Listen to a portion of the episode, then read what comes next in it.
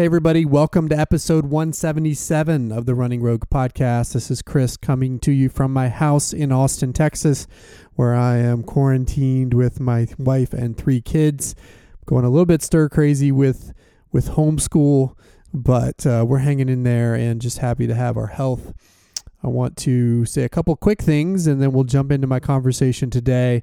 I've got James Dodds on the show, and we're going to be talking with James about taking positives from this situation that might affect us as we get to the other side of this pandemic. And so I wanted to dig in on that topic with James, which is a deep and complicated one, but hopefully one that will get you thinking yourself. But before that, a couple quick things. One, please continue to do your part in terms of staying at home, being safe, social distancing, limiting your interactions with yourself and with those in your household so that we can continue to do right to work through this pandemic together as a country. The better we are about that, the quicker we will get through it and the safer we will be along the way. So just wanted to drive that message home. Secondly, if you need a smile, please go listen to my Clean Sport podcast from yesterday with Jessie Diggins.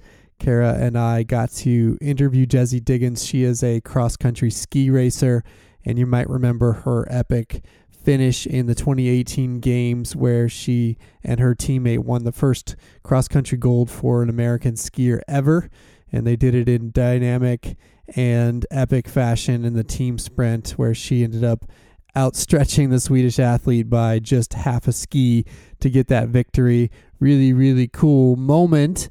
And I linked to the video of that in the show notes of that episode, but also just a really positive interview. Jessie is an athlete that does it the right way, and she brings a positive attitude to that whole conversation, and I think you won't be able to help but smiling when you listen. I was kind of having a down day on Friday until we got to talk to Jessie and emerged from that interview with a smile on my face that didn't go away for a while. So I think you'll enjoy that one as well. So please go listen to that if you haven't already. Otherwise, I wanted to jump in with James. And again, we'll be talking about how do we take some lessons from this situation and come through it on the other side better and stronger as people, mostly.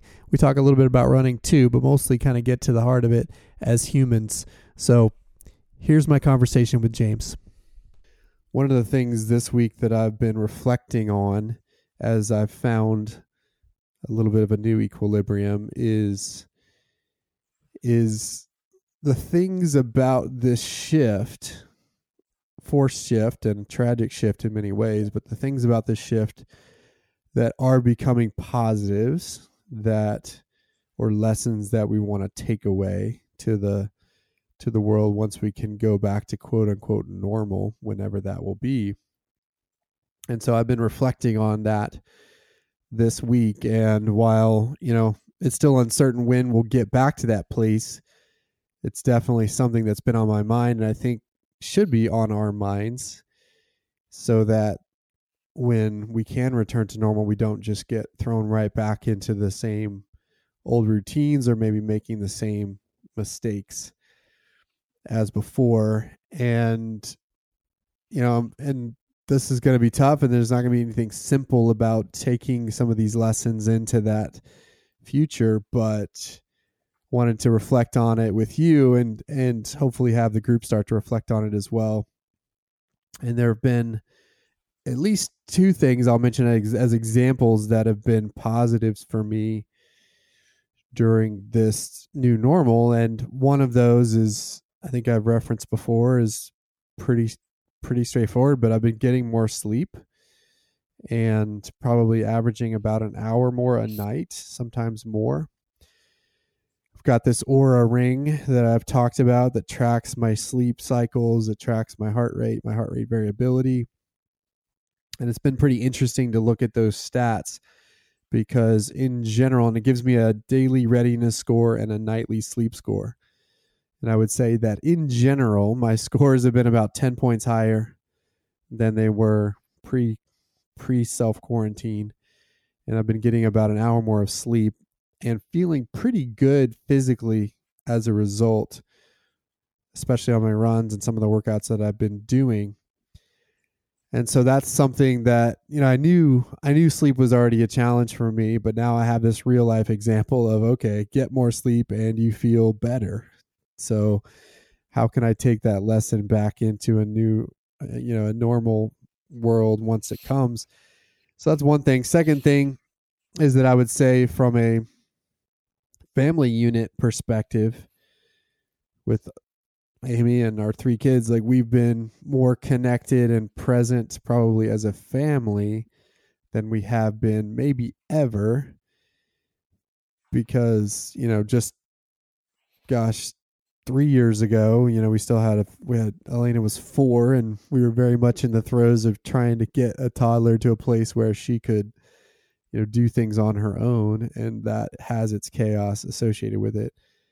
And then the last couple years beyond that, they've all been heavily embedded in activities, doing dance and soccer and karate and guitar and piano and all these things, which kind of is all great at some level, but can pull you away from each other, from just having that sit down at the table, have a meal together, family time where you're talking about whatever might come up. And we've had that, you know, that kind of bonding experience in some form or fashion pretty much every day, where we're just sitting there without devices in hand, just talking to each other as a family. And so, you know, how can we keep that connection when we go back into a more harried world? Those are at least two things for me, and there's others, but want to get your thoughts on what you've been feeling positively before we talk about, okay, well, what do we do with these lessons? Yeah. I love the topic, especially when you asked if we wanted to do it earlier this week. It got me thinking. And one of the athletes, I don't remember if it was like Lori or Mary Margaret. I think they both commented at least, but someone had kicked it off maybe in the first week of this, where they were like, kind of some silver linings to this. So, you know, some of the team was already thinking on this front, and I'm glad we're like revisiting and talking about it. But for me, there's been a variety, like these Zoom happy hours with friends. I've noticed that I have a tendency to like hang out with the same crew often and miss out on some other friends that I want to see more often. I just don't, just honestly, it comes down to geography. And when I say geography, I mean like part of town.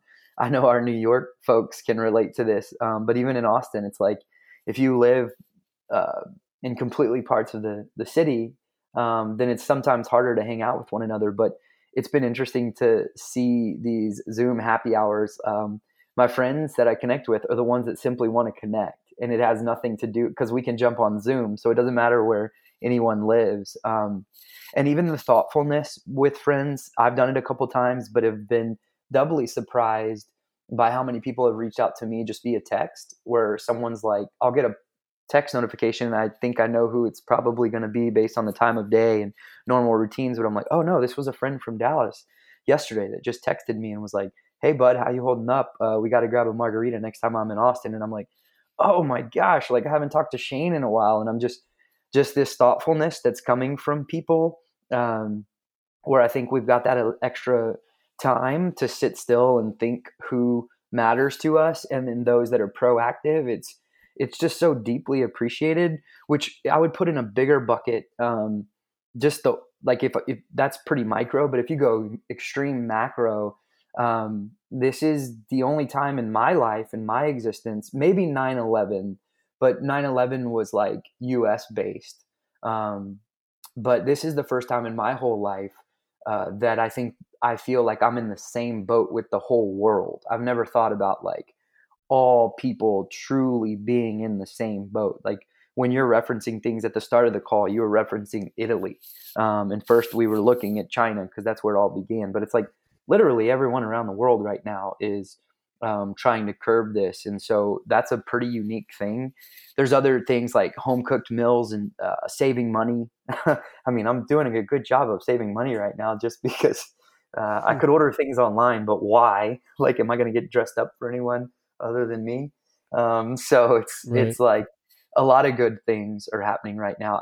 And also like I read early in this, someone was projecting it's the creative people that are going to get us through this.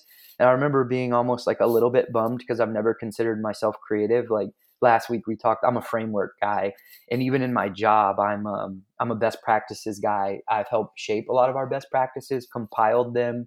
I consider myself more of like even as a coach, I compile the best of all the other coaches that came before me, and then just have all their rules of thumb and best practices. So I've always been more of a, just compile all the best practices and then deliver those to whoever I might be serving, whether it be work or athletes. But this has been a time where it's causing me, especially at work, to come up with creative solutions. I actually jump on calls with clients regularly and we think out loud together. And there's a little bit of vulnerability in that, but again, I still see these as like wins where I'm saying like, oh wow, well I can read Brené Brown all I want about how important it is to be vulnerable, but I have to be now. Like I'm this senior client success manager who jumps on a call, and senior means nothing at this point. I'm like, I'm a person and they're a person, and we're gonna find out what they're working on this week and see if we can come up together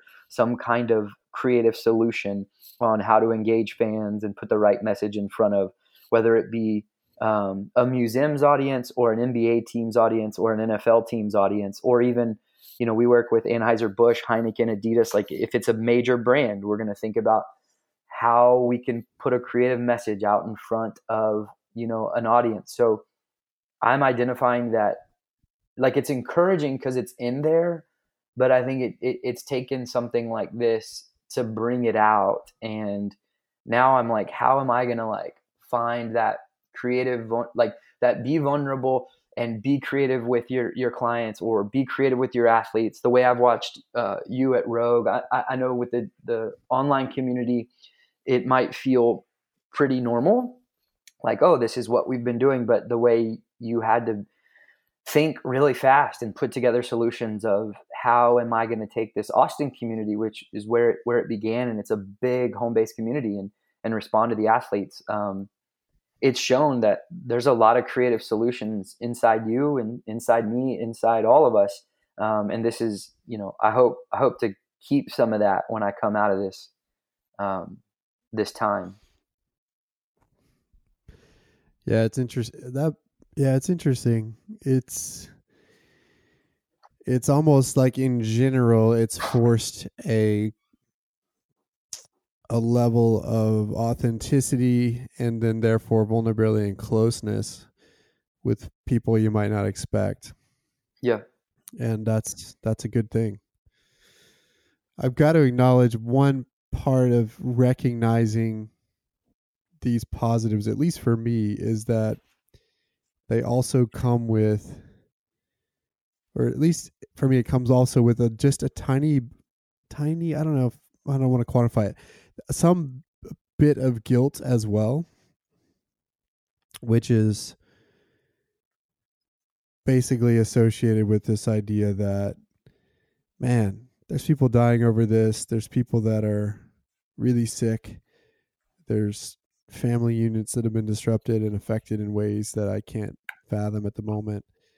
You know, I'm still able to get outside and do my runs every day, other than the fact that I'm closed into, you know, my house and not able to interact in normal ways. I've been affected. You know, I haven't tragically been affected by this situation. And so there's some bit of guilt for me associated with this idea of looking at the positives, because I know that there are some people that can't at all look at the positives because they're thrown into this in a much more tragic way. And I'm not beating myself up over that, but I just wanted to acknowledge it because I do think that for some of us, that's going to be a real thing. Like it's not easy to think about the positives here when, you know, there's a lot of people who can't.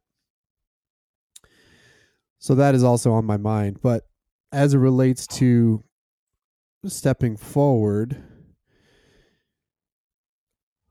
the reason why I think this topic is important now is because, you know, we don't know how this is going to go. We don't know how this is going to end. We don't know if it's going to be a gradual return to normal or a rapid return to normal. We don't know. And amidst all that uncertainty, it would be easy for these lessons to get lost. These epiphanies, these positive elements.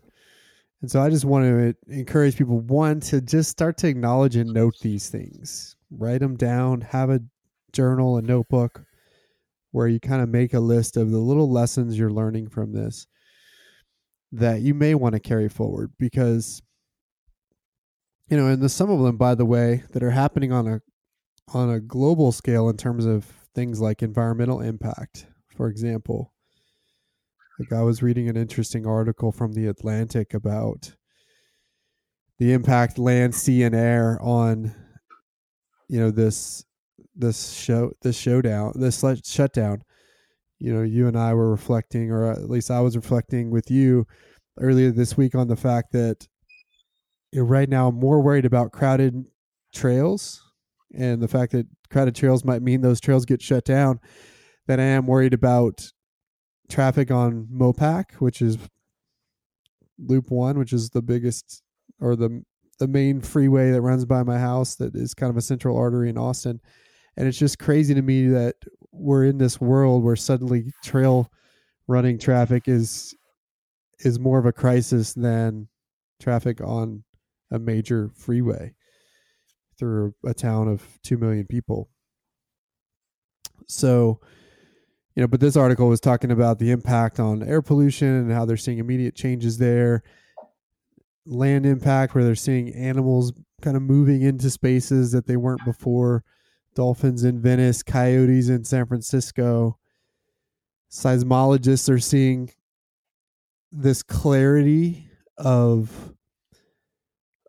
being able to read the earth that they haven't seen in a long time, in a sense that there was always a lot of human noise built into their readings that they're having to sort of ignore or you know, discount, so that they can see the real impacts, you know, of seismic shifts in our world. And that, you know, all that human noise has gone away. And so they're now seeing this clarity. And it was talking about how seismologists in California can actually detect activity in other parts of the world that they wouldn't be able to detect because of the fact that the human noise is down. And so all these things, it's just so fascinating. And, you know, and are we going to take this as an opportunity amidst tragedy to learn and come out with a better world, or are we not? And I think individually we all have to take our little piece of that mantle and carry it in our own way. And, you know, so it starts with just noting, you know, observing, noting, writing down these lessons. And then the next thing, I do think you got to start to think about, okay, well, what would this look like? How will it shift? And for me, simple things like, okay, sleep. Let's take that as an example. And, you know, I think the harsh reality for me is that I'm not going to just magically get more sleep because I declare it. I have to structurally change elements in my life in order to get that to happen, just like this has caused, because I'm a night owl. I'm not going to not be a night owl. Like, I'm not going to go to bed at 9:30 or 9 or 8:30 like some people do. That's not going to happen structurally for me. That's not the way I'm wired. And so it means that I have to have a routine that allows me to sleep later. I coach Wednesday mornings, 5:30 a.m. I'm not going to give that up, but it makes me think, you know, perhaps I need to not be waking up at 5:30 to run Tuesday, Thursdays. Maybe I need to shift that schedule. Maybe I need to not train with the group I'm typically training with, Team Rogue, so that I can get more sleep and therefore get myself out, you know, get more out of myself as an athlete. You know, and what does that look like? So those are thought processes I'm having now, because when we get into the craziness of getting back to routine, it's going to be easy to just go right back to where we were.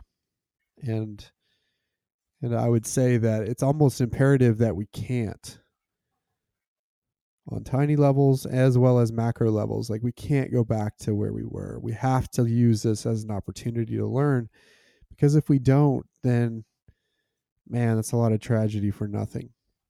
Yeah. I have two responses. I feel like we've been thinking about this in the same way. First, I want to go back to the admission of guilt, because as soon as you said it, my brain triggered to, when I went through my divorce, I often wanted to not address it or think about it or worry about it or even talk to people about it, sometimes just based out of shame and things like that. But I also remember the biggest piece was that there were just bigger problems in the world. I felt like I have a very cush life. And so obviously doing intense counseling, and I reread Viktor Frankl's Man's Search for Meaning during that time. And it's interesting that a guy who survived a concentration camp, while almost everyone, no matter what they're going through, might have a little bit of guilt, because you can probably always find someone with a problem that's bigger. It's very easy to push away problems or any form of pain and say, oh, well, it's a first world problem, and kind of be like, haha, and move on.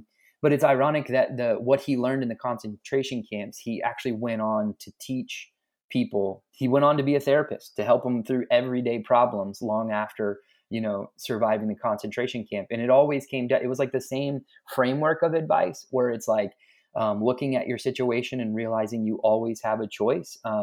So I love that you talked about the guilt. Like, yes, we shouldn't lose sight that people are going through, Italy's facing it far more intensely than we are.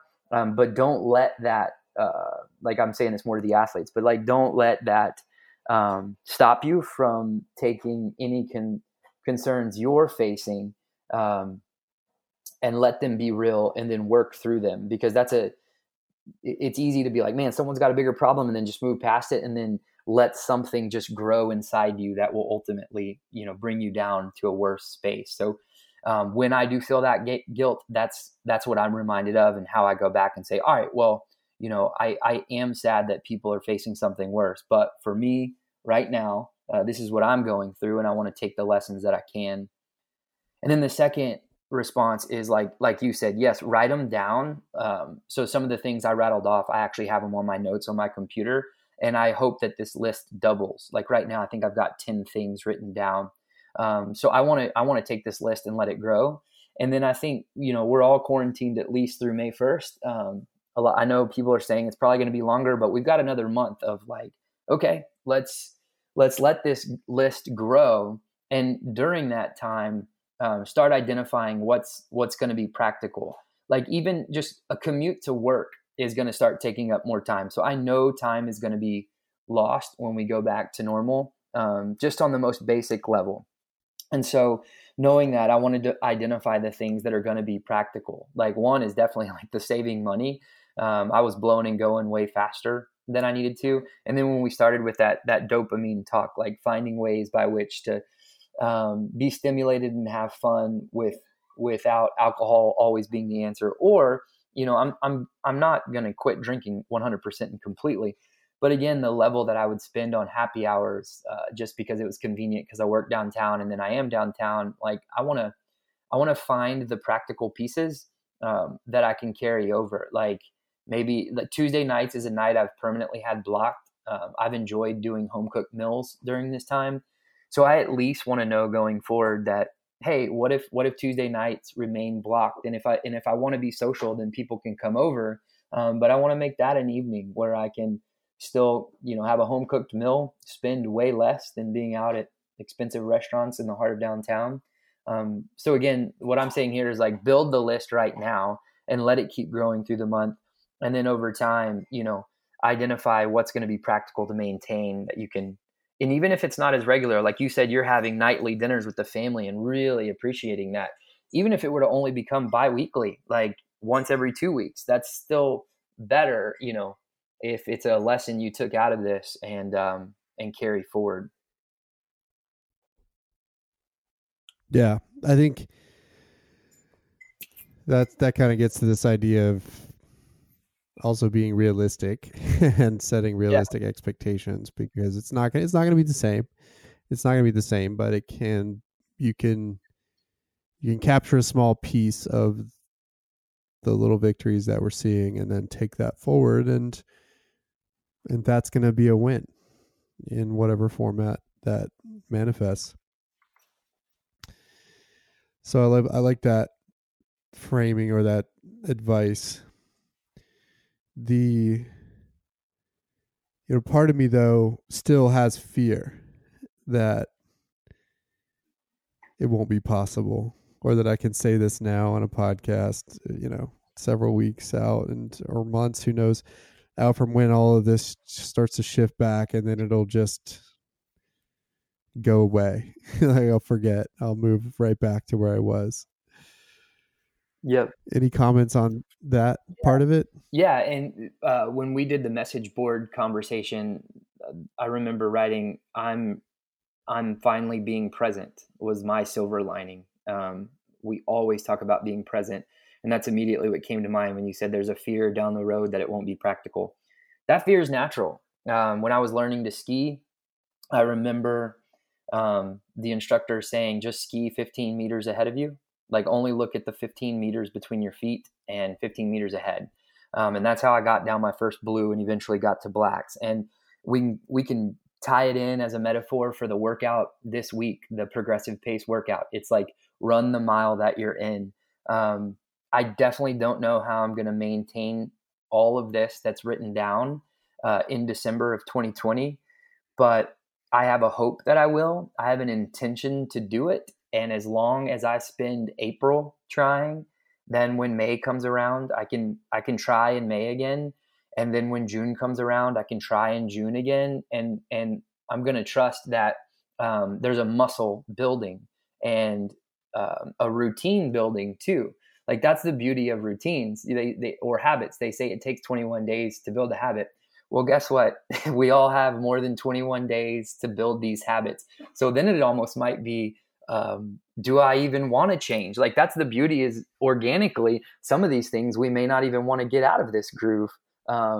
So let habits surprise you. Let the own organic evolution inside you surprise you. Be hopeful in that sense. And for now, just be present. And if it's something that, I think that's why, if we write all these things down and then identify which ones over this month, like spend time identifying which ones are the most meaningful to us. Even if we take 2 or 3 really positive changes out of this, that's better than having 10 great changes that occur, and then once it's turned back on, we just flip our lifestyle like a light switch and just go back and take nothing from it. I know that my list has 10 things on it right now. I hope it grows to 20. And if I can take the best 3 out of the 20 and carry them forward, that's still such a huge win. I agree with that. I also think, though, as I reflect on it, that we have to be willing to look in the mirror and be realistic about the trade-offs associated with some of these decisions. And that you may have to give up something that you really like for something better. Like, I think about this situation now, it's like, we're giving up a lot because of this forced self-quarantine. But even amidst giving up those things that we love and those interactions that we enjoy, we're getting some things back that are positives. And so when you're evaluating those elements, I think you have to be realistic about, okay, well, if I make this change, it's going to require me to give up something that I also liked for something that might be better. And for me, if I'm being honest about the sleep one, just kind of to go back to that example, I have this realization in front of me that if I want to get more sleep, then it's going to require structural change in my training that will potentially require me giving up training with the group that I love, the team that I love. for something better, potentially, I guess, that, you know, I'll feel better. I'll be more rested as an individual. I'll be more whole as a person. And I think it's going to require, some of these things are going to require tough decisions and tough trade-offs that you have to just be realistic about.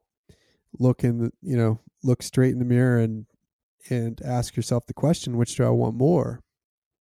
You know, for me, do I want a more rested being, or do I want the connection that comes from training with people that I love? And I don't yet know the answer to that, but that's something I've been wrestling with in my head as I've thought about this benefit, because I know for me, like, there's no way I'm just going to snap my fingers and get more sleep. It's going to require structural changes to my routine. And that would be potentially one trade-off that I would have to make. So anyway, I shine the light on that just to say that, you know, to do these things, to seek a better life, we may have to make some tough decisions or change routines or habits that we held on to because we enjoyed. Yep. And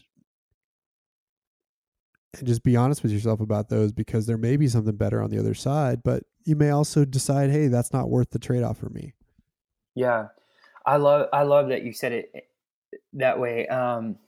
And that's why I want to encourage, and I'm trying to do this with myself, is like, I want to do it with myself and encourage everyone listening to already operate as though you're doing it now. So like, I know in some ways life did it for us. It put us in a different state, but we can still get up and look in the mirror right now and start asking that question now, rather than, okay, when it all goes back on, I'm going to have a long look in the mirror and be like, well, which one am I going to pick? Yeah. It's about intention and sort of regaining control over your choices. Yeah. And this time is giving us the space, forced, although it may be, to regain that control over our decisions. Because when we get in the midst of life just going, we're in this inertia phase that you know, where we just do, and we don't think, and we don't do things with intention, because we're just following the routine, the inertia of life, and it can be hard to reset in the midst of that. But this is a forced reset, and so what are you going to do with it is the question. Mm-hmm. There you go. What are you going to do with it? Again, something just to reflect on during this time, as we can take our lessons and hopefully carry them forward. It doesn't necessarily mean that everything has to change, but this is an opportunity to reflect on what could be better on the other side. And hopefully, as I said, we can turn tragedy into some positive things on the other side. And to be clear to my Team Rogue teammates, that I'm not definitively making this shift, but it's just one that I've been talking about and reflecting on. And I also love you guys so much and can't see myself walking away with the group. So we'll more likely find another way, but it is something I've been thinking about really deeply as I reflected. So with that as a final thought, we will wrap this episode. As always, you can check us out at roguerunning.com, or follow us on Instagram, Twitter, or Facebook at Rogue Running. You can also, if you'd like to train with us during this virtual world, please reach out to me, Chris at roguerunning.com. We've got some virtual Rogue Nation options happening right now, if that's of interest to you. I've also got more podcast-based training groups that will be opening up in late April, early May, coming up pretty soon. So stay tuned for information on that. Otherwise, we will talk to you next week.